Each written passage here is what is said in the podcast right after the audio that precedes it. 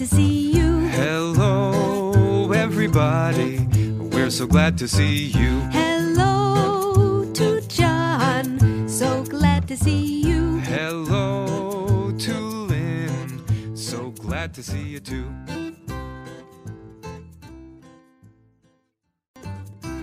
大家好，我是吴航，嗯、很高兴今天开始我们第一期的录制。嗯、我在美国呃 这么多年学习行为心理学，也接触了很多的自闭症的儿童。嗯，我曾经就是训练过自闭症的老师和家长，呃，让他们在家里和学校里，呃，可以用行为的方法，呃，帮助自闭症的孩子。嗯，今天我很荣幸的邀请到我的师妹，呃，张娥，来跟我一起谈一谈呃自闭症的一些科普的知识吧。呃，下面我请张娥来介绍一下她自己。大家好，我叫张娥，今天非常高兴能够开始，呃，在这里开始我们关于自闭症的呃一些知识的一些呃分享的第一开第一个专辑。嗯、我呃先做一下自我简单的做一下自我介绍。呃，我现在在美国学习行为心理学，然后呃从本科开始吧，就一直对自闭症非常的感兴趣，然后现在也一直的非常感兴趣。嗯，也知道国内对于自闭症的知识，嗯和治疗有很多需要，所以嗯也希望在这里和大家分享一些我所知道的一些东西。嗯，呃，张娥，最近你不知道你有没有看那个《中国好声音》啊？我是好声音的粉丝，前段时间我就看了以后，我正好听到那个齐秦，嗯，齐秦老师吧，他他说到自己曾经有过一些自闭的经历，然后呢，因为当时有一个呃有一对唱歌的女孩是香港的女孩，其中一个女孩说她曾经在香港教过自闭症的儿童，然后当时齐秦就是说啊，嗯，我也有过自闭的经历，你可以怎么样怎么样。然后我就在想，他所说的这种自闭呢，实际上跟我们所谈的这种自闭症是完全不一样的。嗯、也许谈就是会有一些，呃，叫什么所谓的，啊、不善于跟人交流的自闭，但是呢，并不是我们所谈的这种啊、自闭症儿童的自闭。你以前在那个北京的时候，有没有过就是这样相关的一些经历？呃，我觉得你说的特别对，就是，呃，我觉得社会上有很多人对于自闭这个概念有很多的误解，然后呃，很多人会经常描述自己的性格，比如说，呃，如果一个人比较内向、比较害羞、不太呃不太善于和人交往，甚至有的人可能有一些。比如说抑郁的经历，可能他在一段时间精神状态不太好的时候，不太愿意跟人交流，然后把自己封闭起来，然后他就会说，哦，我我是自闭，嗯，我觉得用这样的语境，呃，有些人喜欢这样说也没有问题，但是，嗯、会会有一些误导，就是说自闭症的孩子，他们是不是就是像这样子，他们是内向害羞，不愿意打与人打交道呢？我觉得，呃，虽然说自闭症孩子他们有一些这样的表现，就是他们在与人际交往方面会有一些不太，呃，会有是是缺乏的，但是，呃。并不能够将这样自闭症孩子的这种社交呃行为的这种缺乏和咱们普通人所说的这种呃呃内向啊害羞啊这样子嗯类比起来，嗯、大众对于自闭症呢，其实还有很多的误解。除了咱们刚才呃谈到的，就是大家对于自闭症和普通的咱们平常说的内向、害羞这样的一些误解之外，嗯，比如说其他的一些误解还包括，嗯，我之前在嗯本科的时候，曾经在呃北京的一家培智学校，嗯去做过。呃，一些实验，同时做过志愿者的活动。然后当时我在那儿的时候，就听到呃一位非常资深的工作的在那儿工作的和自闭症孩子工作了很多年的一位特教老师，呃，跟我们讲说，呃，他接触到很多的自闭症孩子都是来自于呃高知家庭，他特别提到了中科院。呃，然后他说，呃，因为这个样子，所以呃，大家会觉得说，自闭症孩子是不是呃就会来自于这种高知家庭，父母都是很高的智商？嗯，其实呃不是这个样子的。然后，呃，你你对这方面有些什么样的了解呢？我觉得吧，其实这个不只是在中国有这样子的事，就是嗯、最早我们呃接触到的就是西方的嗯、那个呃就是做实验的那些自闭症的家庭，也是很多是来自于就是高知家庭的。我觉得这其中有一个很重要的原因就是。高知家庭的这个呃，就是就是一些家长，他们更容易更容易，就是因为他们对孩子的教育可能重比较重视，他们更更容易发现自己的孩子跟普通发育孩子的差别。是的，呃，而且他们也更有就是条件去接触到这些研究、这些治疗。就是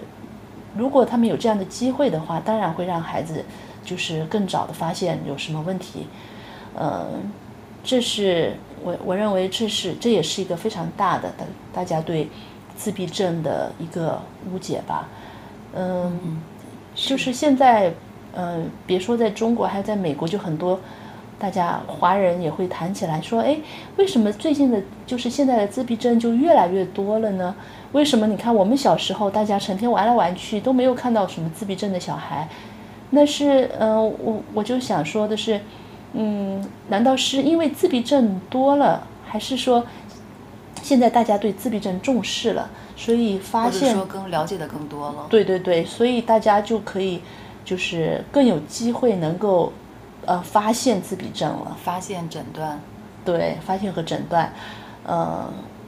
呃，就像你刚才说的，就是很多人会误解说，呃，高知家庭的孩子更容易得自闭症。其实背后有很多隐含的含义，其中一个就是觉得，呃，这些高知父母他们都比较繁忙于工作，然后没有办法和孩子有更多的交流，所以孩子会变得就是呃有自闭症。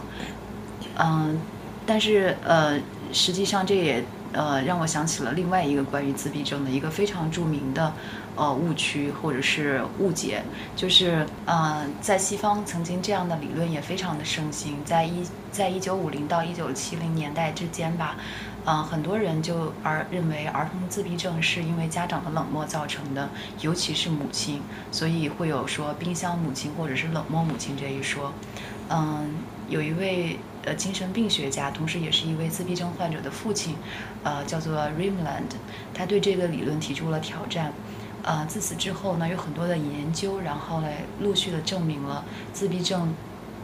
它并非是一种呃因为母亲的这种冷漠呀，或者是缺乏交流啊造成的心理疾病，而是一种发育行为疾病。嗯，这个理论在西方呃已经就是得到了呃广泛广泛的批判，然后大家都会呃不太认同这种观点。但是呢，呃，我非常惊讶，或者说也有些遗憾的会发现，呃，在中国，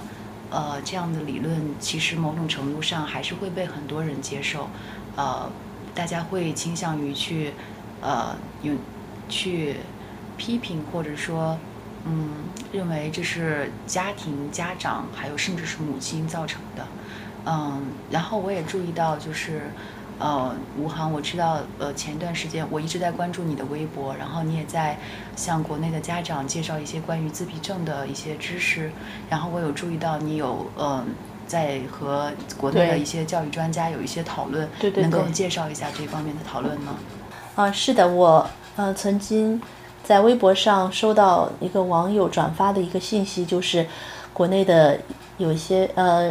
一些专家吧，就是关于自闭症的一些成因的一些看法。那他的成因中就提到了，就是呃就是家长的作用。嗯、我想说的，就是其实家长嗯、这种成因跟家长的这个做法并没有主呃并没有什么关系。如果呃如果是说是因为家长而造成了自闭症的话，呃家长的做法造成自闭症的话，实际上是对家长的很大的伤害和不负责任的一种，这是一种不负责任的说法吧。嗯，而且作为专家的话，很多人会相信专家在说什么，那么专家的说法就很容易误导。呃，大家就说哦，某种嗯教育方法就可以呃让自闭症变好了。但实际上呢，大家呃治疗过自闭症或者说教过自闭症孩子的人都会知道，嗯，有些呃有些方法就是应该说有些呃自闭症的一些问题，他是没有办法教好的。但是不是说家长就不重要了呢？嗯，不是的，恰恰是家长是最重要的，因为家长是最了解孩子的，他知道哪些地方他们怎么努力都做不到，但是有些地方他们努力的是可以改进的。所以，我们应该要从呃这方面也要想到，其实，嗯，这位专家，呃，或者某些专家吧，他们所提到的有一个很积极的作用，就是我们可以通过家长的很多努力，去改善自闭症孩子的一些现状，而且让他们，呃，就是嗯，能够更适应这个呃家庭生活，更适应这个学校的生活，呃，这点我觉得还是很重要的。嗯。我特别同意你刚才说的，就是家长首先在成因这个问题上是不应该受到指责的。就是嗯，大家也都知道，自闭症的成因一直是一个呃，在研究或者科学上来说是一个很复杂的问题，至今也没有一个特别明确的说法。呃，所以把这个归责于家长，对家长来说很不负责任。但是就像你刚才说的，家长在呃孩子的自闭症孩子的这个发现诊断。呃，和治疗的过程中，却是伴有扮演着非常重要的角色。嗯，如果说你对孩子有更多的交流，跟孩子有更多的互动，对对，那你就可以在很早的时候就能够发现出孩子呃是不是在有些方面会表现出来。对对对，是因为没有人能够比家长有更多的机会接触到孩子。那么，那家长如果没有呃，都错过了一些机会去观察孩子的情况，了解孩子的话，你是很难跟老师就是配合好，怎么样去更好的让自闭症孩子就是提高的更快啊，就是更适应就是生活啊，提高他们的学习能力和交流能力等等。我觉得，呃，除了刚才咱们提到的。嗯，把那个自闭症的成因归咎于家长这样一个呃误区之外，我觉得还有另外一个很大的误区，就是有很多人认为，呃，自闭症孩子等同于天才儿童。嗯，就是会有很多人认为吧，自闭症孩子会在某些方面会有特殊的才能，比如说擅长画画呀，擅长音乐啊，擅长呃，就是某一个一种特殊的呃。兴趣或者爱好吧，然后我也看过，我相信你也看过一些电影，就是我记得在我的印象里，我看过，比如说，呃，关于嗯著名的数学家，呃纳什，然后美丽心灵，还有比如说女人，对，然后甚至还有比如说，嗯，大家说像梵高呀，很多呃历史上著名的这样的一些天才的艺术家，可能他们都有自闭症。啊，所以呢，大家就会有一些造成大家公众有一些呃认知上的一些误区，就会觉得说，嗯，那自闭症孩子是不是呃都是天才？嗯，我觉得，嗯，呃，我是不这么认为的。然后你怎么讲？你你怎么想呢？你说的很对，因为嗯，首先这些媒体进行了很多的宣传，就是会让就是大众就觉得说。嗯，自闭症的小孩通常都是有某些方面的天天分的，可是呢，事实是这样，这种天才的比例是存在的。嗯，大部分大概是有百分之五到十，至少我手上的这些数据是有这样显示，就是百分之五到十的自闭症的孩子有一些天分，就是在音乐呀、绘画呀，还有数学方面，嗯，确实是做得非常的好。嗯。还有的一些说法就是 Asperger 的这种 syndrome，就是呃阿斯伯格的这些孩子，他们也是天才，但实际上阿斯伯格的孩子跟天才还是有很大的差别的，就是因为阿斯伯格的孩子他缺乏的这种社交的能力，可是呢天才的孩子他并不是缺乏，他是不屑于去社交，嗯，还有很多方面。都可以显示出，实际上，呃阿斯伯格综合症的儿童也并不是天才儿童，但是我也能理解很多家长他是，呃家长当然是更愿意相信自己是自自己的孩子是天才，所以希望他们把一些技能，就是特殊的技能，比如说音乐、钢琴，呃还有嗯呃叫什么画画呀、数学啊，去发展的更好。这个我们非常呃，这是这我我也是非常非常的赞同的。但是我们也不能忽略了孩子在这些技能呃，就是发展的同时，要去呃提高他的这个生活的自理能力。毕竟他不可能在家长就是大呃家长老了以后，他还呃就是有人始终是伺候着自己去呃，同时。他只要负责去完成他的这些很很有天分的这些工作就可以了，嗯，这是我的想法吧。嗯，今天我们也呃聊了很多，嗯，就是希望能够给大家一些有用的信息吧。嗯，要不你总结一下我们今天说了什么吧？啊，我们今天呢也主要聊了一下对于。呃，大众对于自闭症的一些认认识上的一些误区。首先，第一点，我觉得是，呃，自闭症和普通人所说的这个自闭是不一样的。嗯，另外一点呢，就是关于自闭症的成因，自闭症不是冷漠的母亲，也是也不是不负责任的父母所造成的。嗯，但是我们同时也要强调的是，呃，自闭症孩子的父母在自闭症的呃发现。诊断和治疗的过程中间扮演着至关重要，甚至是决定性的作用。然后还有一点呢，就是，嗯，还有另外一个误区呢，就是自闭症孩子不等于天才儿童。嗯，我们呃，我们相信自闭症孩子中间存在一定比例的呃天才儿童，但是绝大多数的自闭症孩子，呃，他们没有这方面的天赋。呃，我们不能够为了发，你。我们不能够为了培养，呃，自闭症孩子的某一方面的天赋，而忽略了他们的这种生活自理能力的训练，忽忽略了他们培养他们独立生活的能力。对我，我觉得你总结的非常好。就是，嗯，我想今天时间也不早了，嗯，就是，嗯，下一次呢，我们会谈的更具体一些，就是关于自闭症的孩子跟。其他的呃发育障碍障碍的孩子的一些差别，然后就是在寻求正确的诊断跟正确的这个治疗方法的时候，我们可以注意一些什么内容？呃，那我们就跟大家说再见吧。嗯呃，希望我们的信息对大家有用。再见。Goodbye to then, Goodbye, so long, farewell.